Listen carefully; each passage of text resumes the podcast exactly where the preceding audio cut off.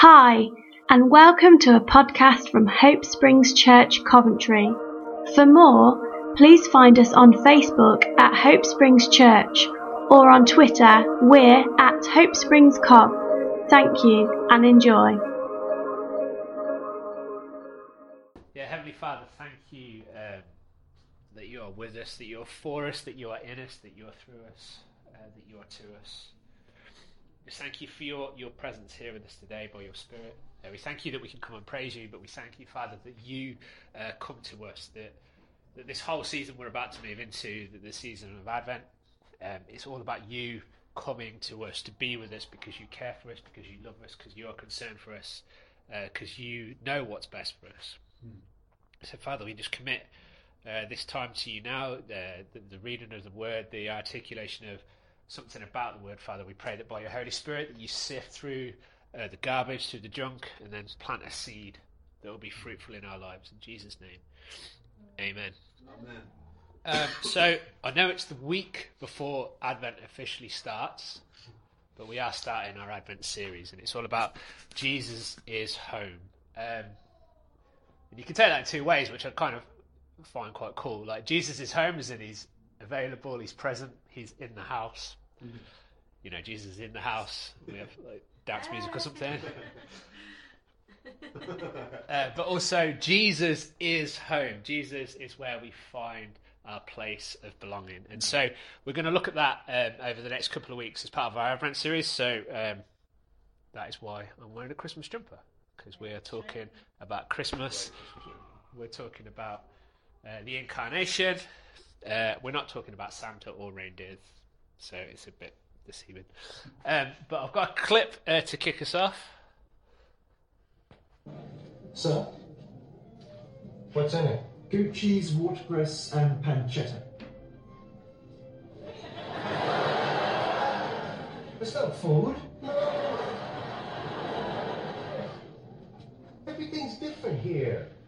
I want to go home. I, I miss my family. I missed the coffee house. I can't even remember what Phoebe looks like. Joe, it's been three days. Okay, just, just a little homesick. Okay, we're just trying to relax and just just enjoy yourself. You're different here too. You're mean in England. Hey, best man number two, Joey Tribbiani. now I'm not good with the jokes like Chandler here, but uh, I just want to say congratulations to the happy couple. I first met Ross in this coffee house back home.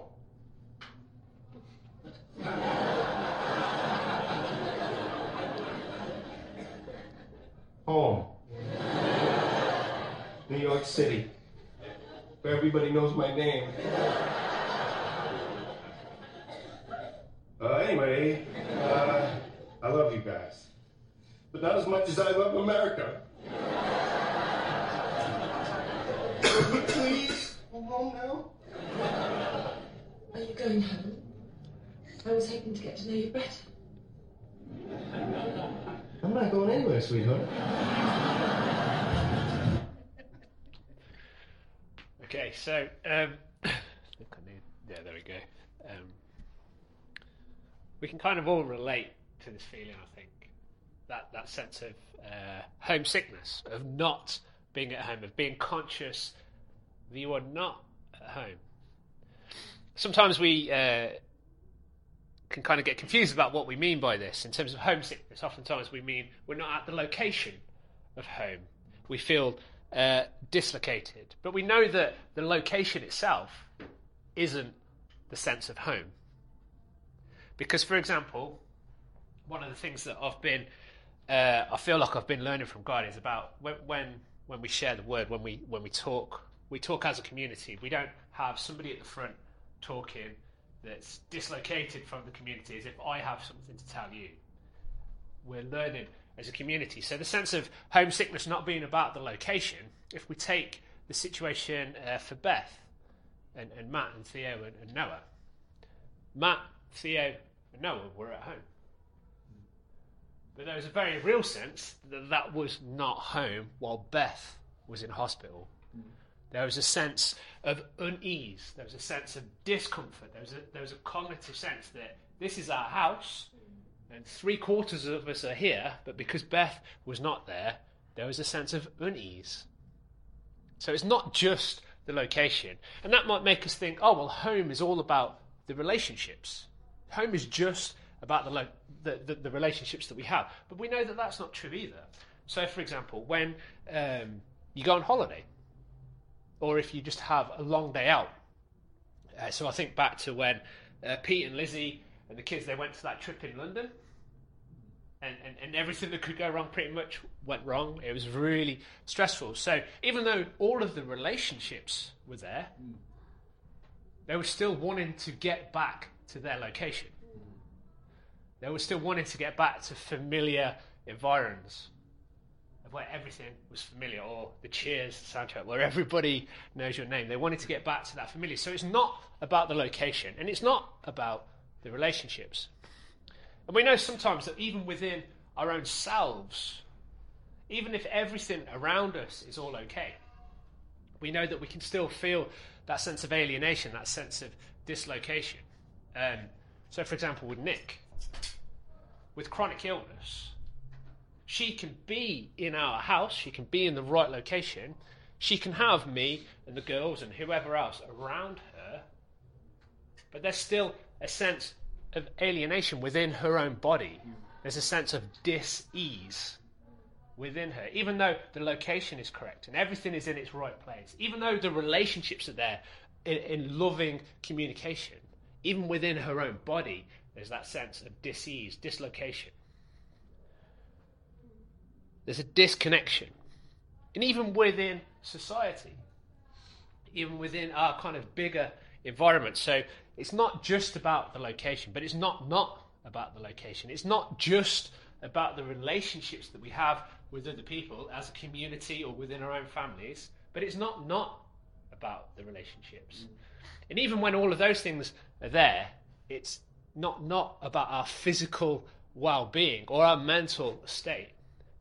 But on a broader spectrum, we know what it feels like. Um, remember back to things like uh, the pandemic or the riots that happened around Black Lives Matter.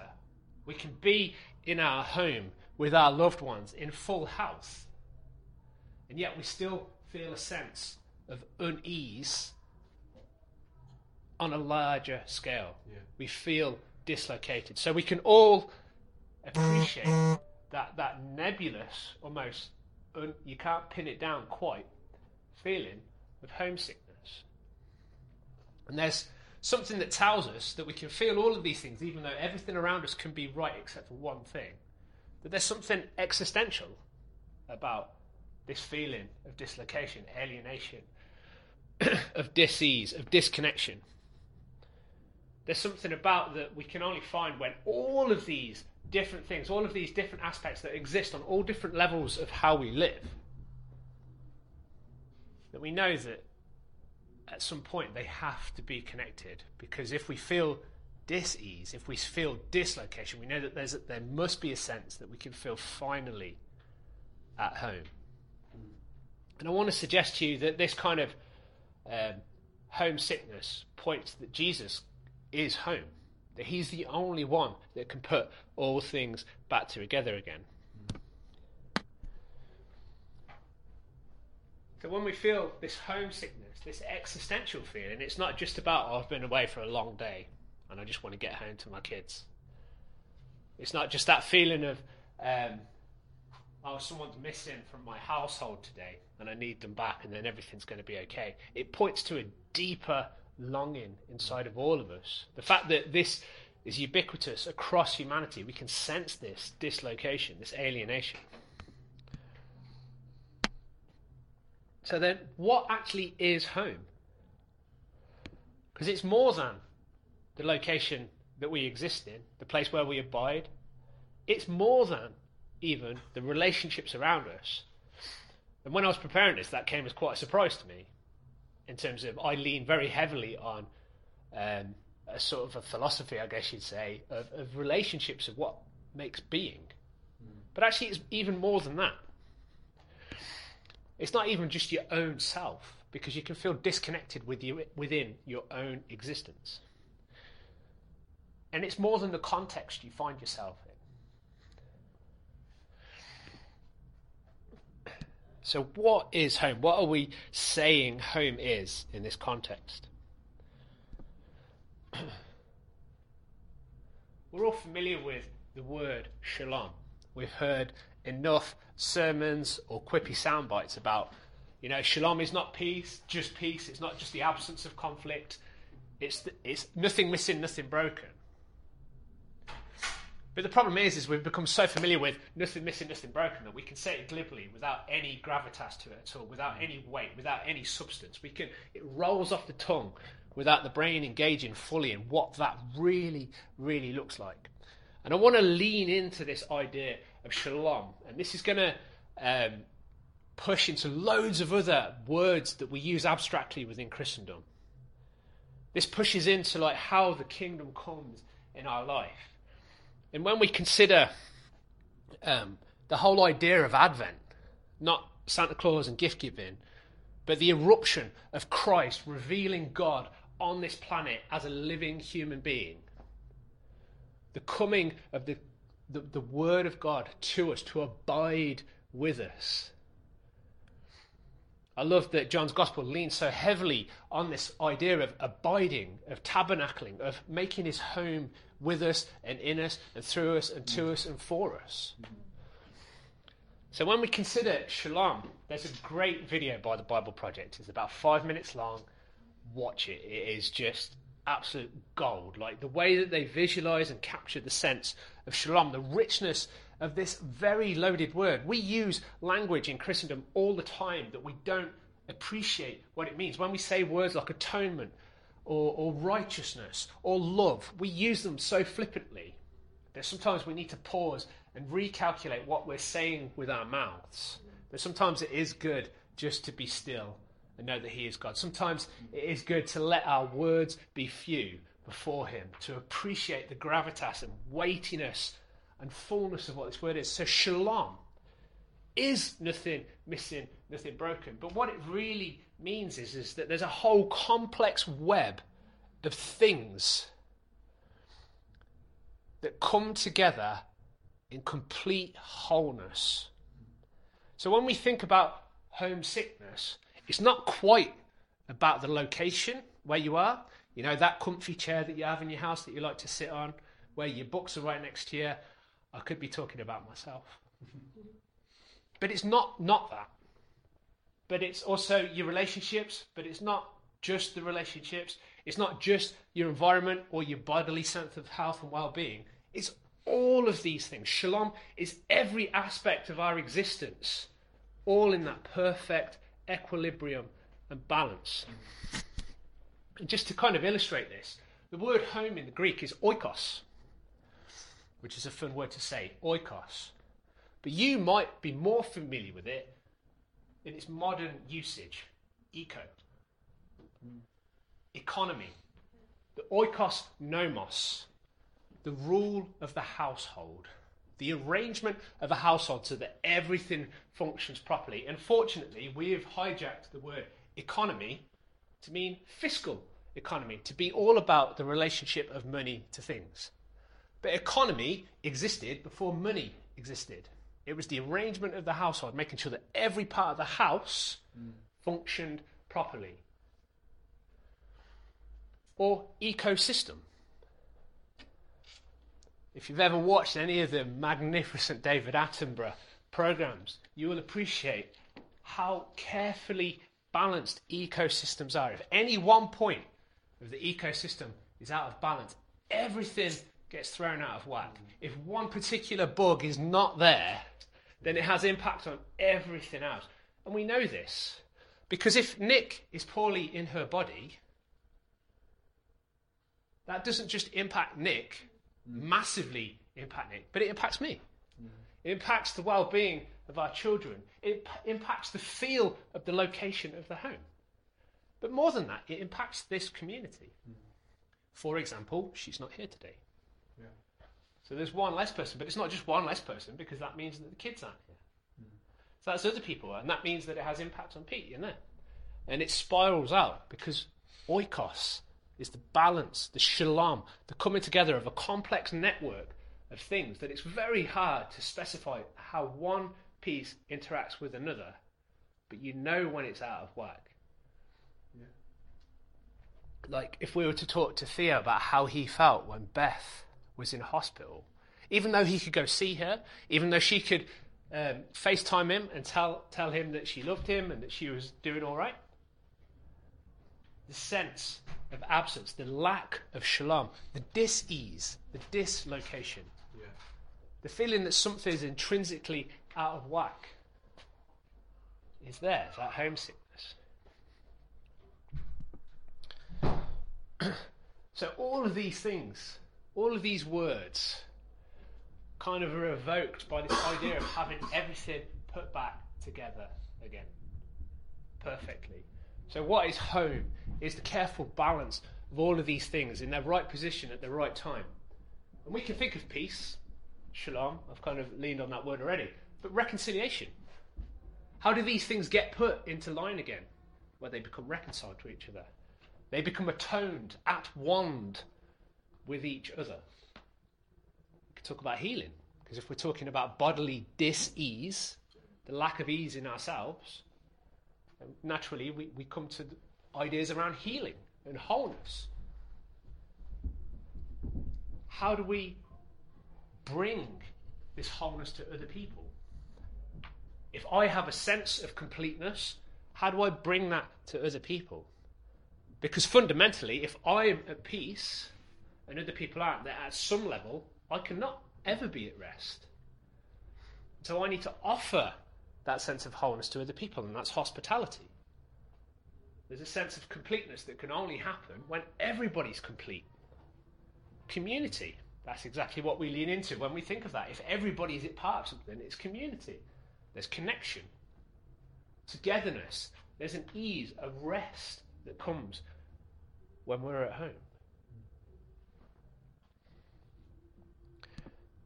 And of course, it isn't just some philosophical idea or some metaphysical idea. It has a perfect root. It has a location. It's not just some nebulous idea of a wonderful society, a utopian future where we could all just get along. History tells us that will never happen unless something from outside of history comes and impacts it. And the reason why we're talking about it today as part of our Advent series is because the only one that could bring peace, that could reconcile all things, is the one that erupted into history to start that process. We will never achieve it. The Greeks tried it with their brilliant philosophy, but the Greek Empire crumbled because it didn't hold water. They could have it in the abstraction of their minds and their thinking and their writing, but they could never execute it in their society. The Romans tried it in a different way, and their society crumbled. We try it right now with all our money, our power, our wealth, our mastery over the entirety of the planet. But we've still not managed to bend the world to our will perfectly enough that everybody feels at home. There is only one person, there is only one sat on the throne that can bring all of these strands together in perfect synthesis. And that one is Jesus Christ. And that is why it's part of our Advent season. Jesus is the only one that can cure that homesickness.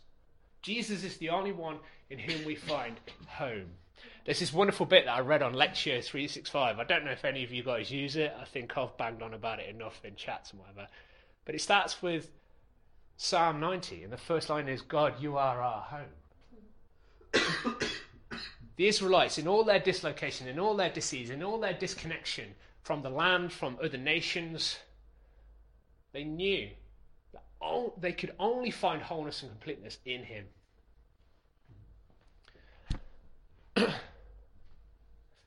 I chose an orange kind of slide template because it felt warm like home, but I couldn't not have a Christmassy thing.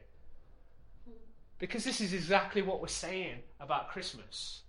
Jesus has become home. Jesus has come home and become home. Jesus is home in both senses that you could say that phrase. For unto us a child has been born for us, a son given to us. Authority rests upon his shoulders, and he is named Wonderful Counselor, Mighty God, Everlasting Father, the Prince of Peace. When we have the proclamation of the angels in the Gospel of Luke, it says, It is good news, peace on earth, and goodwill to all men. and oh my goodness, do we know that we need that? Do we know that we're not living in the perfection of that right now? We are living in the tension. We know it because, you know, because of all of the things that we experience. We know things are missing. We know there is dislocation. We know there is dis-ease. We know there is disconnection. You know, I am so very aware of it in my particular situation right now. Even though, like, people aren't in my direct home, my house, I can sense the dis-ease because there's a certain gravity that each person in our life has that draws us. And when that person is not well, you are not fundamentally well. We need Jesus. We need the Prince of Peace, the one who has all authority, the one who sits upon the throne.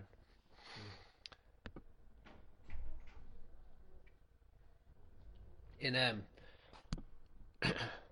John 14, Jesus says this Do not let your hearts be troubled.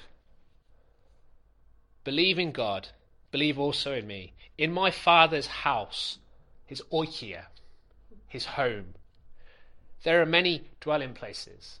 And we can call those mansions, rooms, whatever translation you choose to, to, to use. But it's in my Father's oikia, there are many spaces for you to dwell, to abide, to stay, to feel at ease, to feel safe, to be put back together again. In my Father's oikia, there are many places for you to feel that shalom.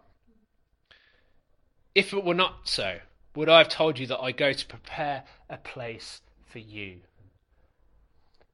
In the Father's oikia, Jesus has prepared a place for each one of us where we can be put back together again. Not just in my individual self, in my individual piety, because if it was just about me feeling put back together again, I think Jesus is wrong.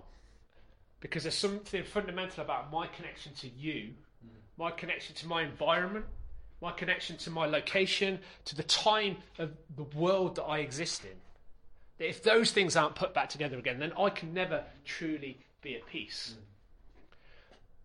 We've made the, the modern faith.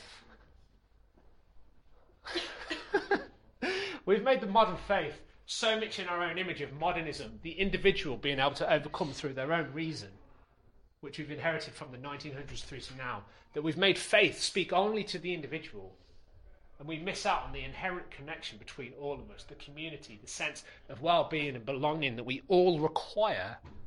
So, if one part of the body suffers, every part of the body suffers with it. And if one part of the body rejoices, all of the body rejoices because we are fundamentally connected in Christ. And he goes on to say, And I'll go to prepare a place for you, and I will come again, and will take you there my, myself, so that where I am, you may also be. Home is not some abstract place in heaven, quote unquote, when we die. Sometimes, as Christians, we can get so caught up with this utopian vision. The heavenly city, the New Jerusalem, yeah, I've got a pad in that place and it's going to be awesome. It's got a pool and a hot tub and a three car garage or whatever. And we can let our fantasy about what heaven is eclipse that actually it's nothing to do with all of that stuff. It's to do purely and solely with Jesus Christ. Home, the place that Jesus has prepared for us, is to be where He is. It's not about gold line streets. It's not about having a perfect body or whatever else we deceive ourselves about. The fantasy that we have about what it means to be in heaven when we die. It's all about being where Jesus is. Which means that it's not just post mortem. because Jesus is here now. I just want to give some examples of this idea playing out. And then we'll kind of finish with a couple of uh, scriptures just to take away and kind of think about. So, one of, um, we probably spoke about this before. One of my favourite portions of scripture is this little bit in Mark 5. It's in the three synoptics, but I like the way that Mark talks about it. you can't really see the picture, but it, it's the woman with the issue of blood and Jairus' daughter. I love this story for so many reasons, not just um, for theological and biblical reasons, but because it's magnificent storytelling. Mm. I'm going to read it out and just offer some comments, and then I'll kind of wind up. So Jesus has just uh, healed the Gerasene demoniac. When Jesus had crossed over again in the boat to the other side, a large crowd gathered round him, and so he stayed by the seashore. One of the synagogue officials, named Jairus, came up, and on seeing him, fell at his feet and implored him earnestly, My little daughter. Can you just feel how Jairus feels about his daughter? This is a man who's an authority, who is a respected person in the community. Remember, synagogue isn't like church, which is parochial to our society these days. Synagogue was the center of society, and this was a leader of the synagogue. And yet he isn't done because his daughter isn't well. She's at home, but that is not home because something is missing and something is broken. My little daughter is at the point of death. Please come and lay your hands on her. We haven't quite made up our mind about you, Jesus, whether you're orthodox enough or not. Hmm. But you are the only one right now that can do anything about this. Hmm. I am in the middle of a crowd, my dignified self, and I am in the dirt before you, pleading with you to do something because I am fundamentally aware that something is missing in my life right now. Please come and lay your hands on her so that she will get well and live. And he went off with him, and a large crowd was following him and pressing in on him. A woman who had had a hemorrhage for 12 years. The fact that the duration of this illness is recorded mm. is spectacular. 12 years. I had COVID for the second time, and it took me two weeks, and that felt like forever. Mm. 12 years.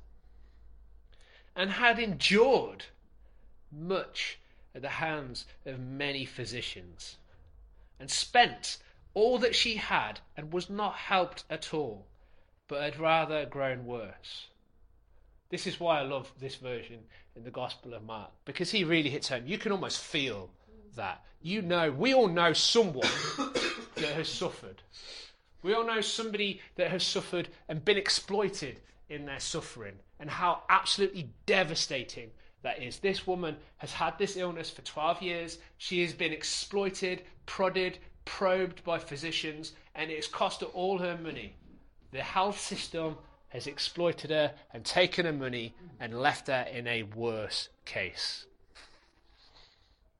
You can feel it.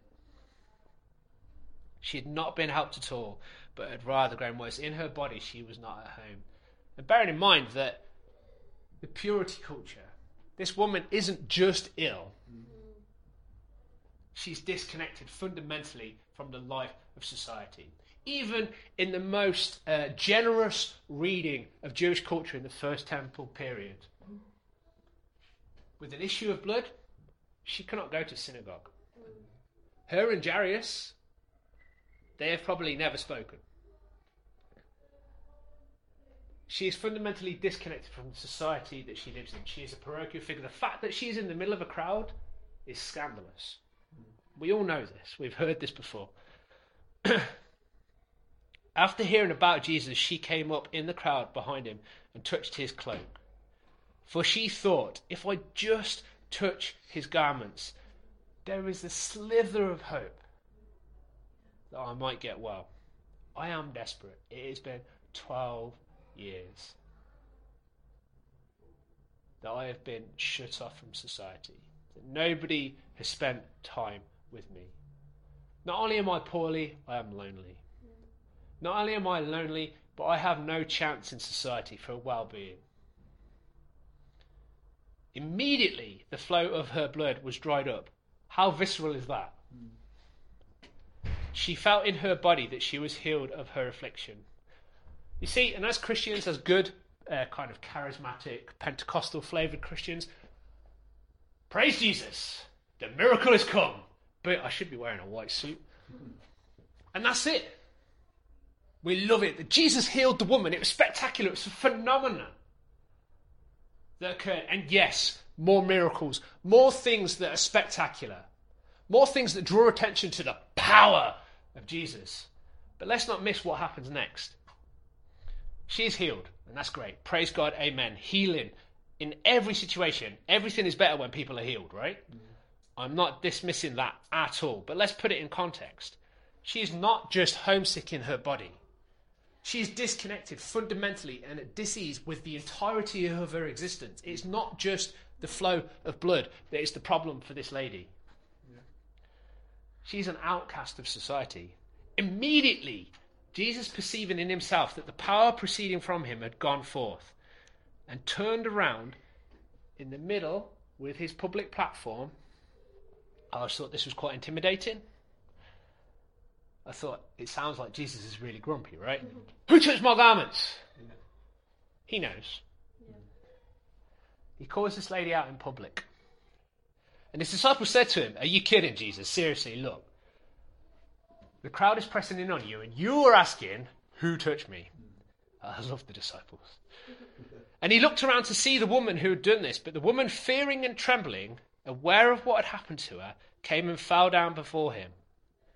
I can't imagine the sense of anguish. I'm healed, but now I'm in trouble. Hmm. And he said to her, in front of everybody, Daughter, when was this last time this woman, known as the woman with the issue of blood, was called daughter? Daughter is a word for family. Daughter is a word of home. Daughter is a word that puts you in your right place in the best possible way.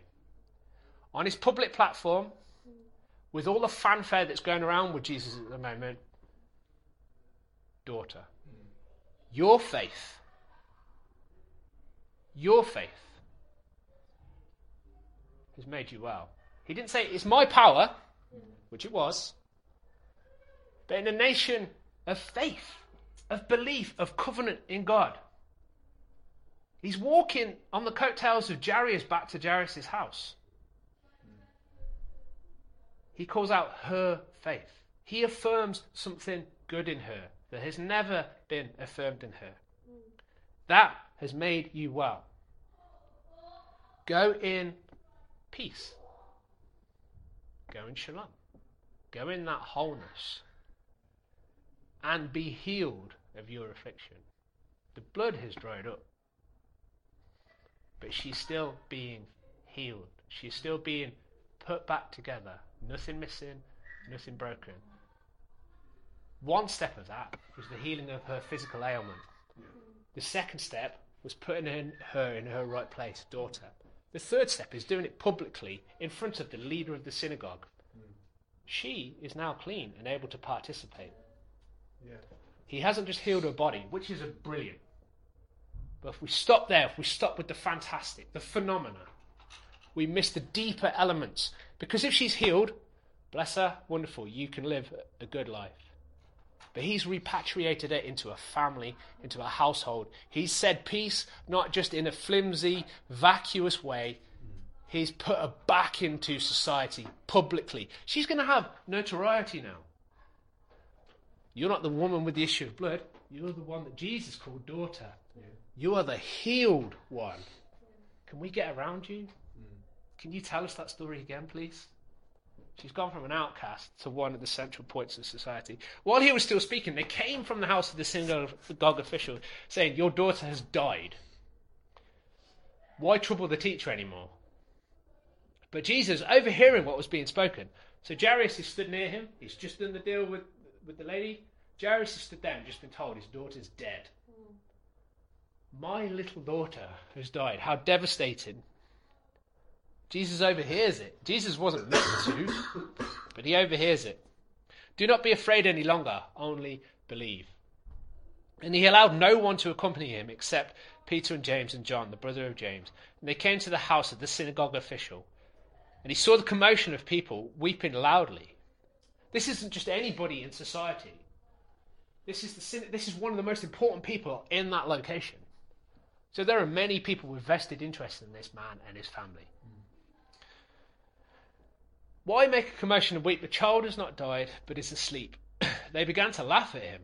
And we're not like talking mocking. It's like, I am so emotionally overwrought right now, I have no idea what to do. so they laugh. It's like, what is foolishness? In the middle of this man's grief, what are you saying? Don't, don't say these cruel things to him. Your daughter's just asleep. We're not stupid. We're not backwards. We know the difference between somebody asleep and somebody dead. Don't mock this man in his grief, Jesus.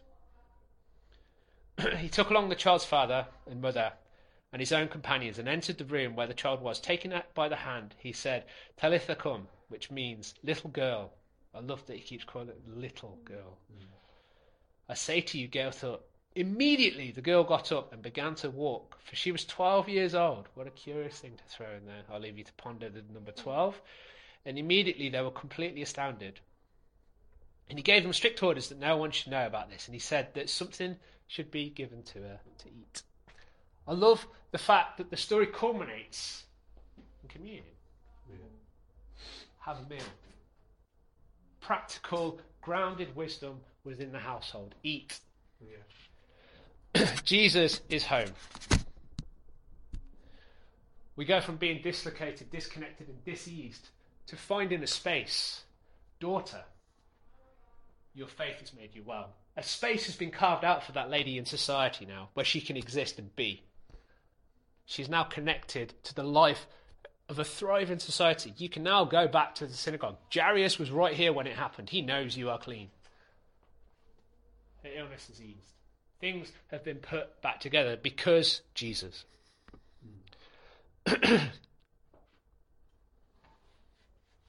Jesus invites us. That's not just for Jairus and his daughter and the lady in the town. It's for us. Jesus is home. And to be fair, you, you all know this. I've not said anything new to you. You've probably heard exactly the same reading of Mark a dozen times. I think Luke actually shared on it one time way back. so I'm just going to leave you with some scriptures. Now I've chosen a picture of a puzzle of a cat. Uh, the cat's just for, for Lydia. But the puzzle, it's because that's what Jesus is doing. That's what shalom is. Putting things back together. Mm. We're all missing a few pieces here and there. And it could be that we're missing the piece, or it could be that somebody we deeply care about mm. is missing a piece. Mm. But we know the absence. We know the dislocation, the disease, the disconnection. But Jesus is putting us back together in all sorts of magnificent ways, not just on the level of the issue of blood is dried up, but, daughter, your faith has made you well. so I'm just going to give you some scriptures. I'm not really going to offer too much commentary. I say that I'm not going to, but I probably will. Ephesians 2. But now Christ Jesus, who you once were far off, have been brought near by the blood of Christ. For he himself doesn't give us peace, which he does, but he is our peace, our shalom, our nothing missing, nothing broken, our complexity, all in perfect equilibrium. The ecosystem of our existence is in right balance. Who has made both one and has broken down the middle wall of separation, having abolished in his flesh the enmity, that is the law of commandments contained in the ordinances, so to create in himself one new man from the two. Okay, so it's talking obviously here about Gentile believers and Jewish believers, but he's talking about bringing these things together this atonement, this at oneness, not with him, just him, but with everybody else. Thus, making peace. He forges peace. He makes it. He creates it. He puts it in place. He puts it together. He makes peace happen. That he might reconcile, what an amazing word, reconcile them both to God. Not only does he make peace, amongst us as people in society and community with all of the things that that means. He makes peace fundamentally with God, the source of our life and well being. In one body through the cross, thereby putting to death the enmity. And he came and preached peace.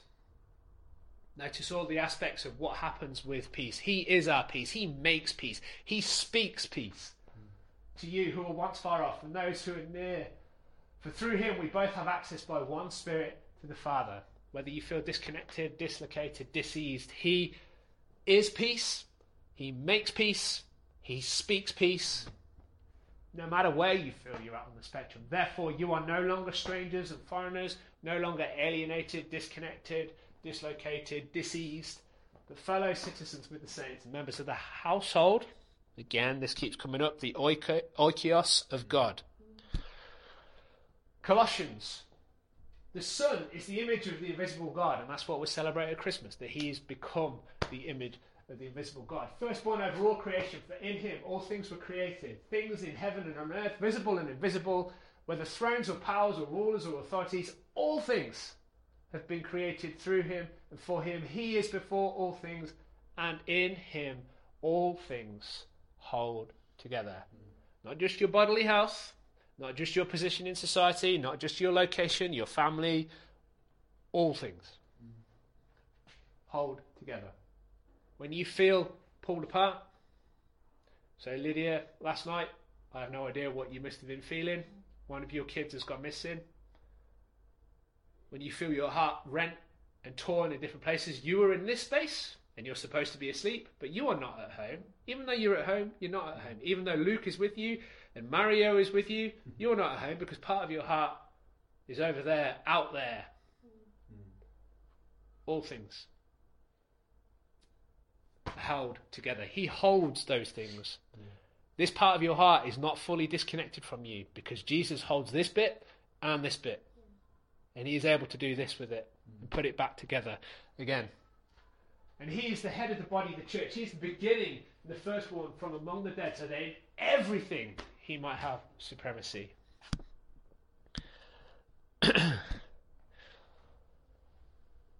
For God was pleased to have all of his fullness dwell in him, and through him to reconcile to himself all things. Whether things on earth or in heaven, by making peace. Making peace. Mm. Through his blood shed on the cross. You were once alienated, disconnected, dislocated from God, and were enemies in your minds because of your evil behavior. But now he has reconciled you by Christ's physical body through the death present you holy in his sight, without blemish, free from accusation, if you continue in your faith, establishing him, and do not move from the hope held out in the gospel. Okay, I feel like we're getting the gist that this isn't just a nice sermon topic, but something that runs deep in our fundamental theology of who God is and what Jesus accomplished. And then finally, I kind of couldn't finish without doing 2 Corinthians 5. For Christ's love compels us, and I just love that phrase Christ's love compels us. It's like he loves us so much and so well, so abundantly, that we can't help ourselves. Mm. Because we are convinced that one died for all, therefore all died, and he has died for all. That those who should no longer live for themselves, but for him who died for them and was raised again. So from now on, we regard no one from a worldly point of view. Oh, lady, you've got an issue of blood, you can't part. Mm. We regard no one from a worldly point of view. Therefore, if anyone is in Christ, new creation has come. The old has gone and the new is here. All this is from God, who reconciled us to himself through Christ. Christ is home. Not our theology, mm. not heaven with gold plated hot tubs or whatever we think it's going to be. Jesus and gave us this ministry of reconciliation. You see, when we talk about Jesus' home, we can't finish with that because otherwise we just get all snuggly with Jesus and everything's hunky dory. But we miss the bigger point that everything isn't at home because somebody is missing something somewhere. Jesus has given this ministry of reconciliation, of putting back together that which is broken. That includes ourselves, that includes each other. We must always be cognizant. The parts of the body that suffer, we suffer with it. We don't glibly go on and forget or move along. We remember. Likewise, when one part of the body rejoices, we all rejoice with it. And we sense this as a community amazingly with Neo. What a bonkers journey. Whoever thought that on the final day of this escapade, the main prayer concern would be we need somebody that can that's a sign language person. The major prayer topic we got we need one. Oh, we've got three. Bonkers. We knew what it was to suffer with Steve and Susie. We also knew what it was to rejoice with them, and we rejoice in all sorts of various ways. Not least of which is cuddling Neo who was reconciling the world to himself in Christ and not counting people's sin against them. And he is committed to us this message, this practice of reconciling all things, of bringing shalom, of putting people that are disconnected back in connection. And it's all about Jesus. So, Heavenly Father, thank you that through Christ you invite us home. You make us home. And you make us people that call other people home. That put back together this fragmented world and all the weird and wonderful ways, all the bonkers ways that you ask us to do that, that, Father, we would not forget those who suffer. Father, we don't like suffering. We don't feel comfortable with suffering. But that's probably the thing that suffering is, isn't it? So, Father, for all of those who are homesick for Eden, all of those who are broken in their bodies, broken in their relationships, broken in their spaces, we all know this in, in larger or smaller ways, it's still dis-ease. So, Father, put us back together, hold us together in Christ, and help us to be preachers and makers of peace in Christ. In Jesus' name, amen. amen.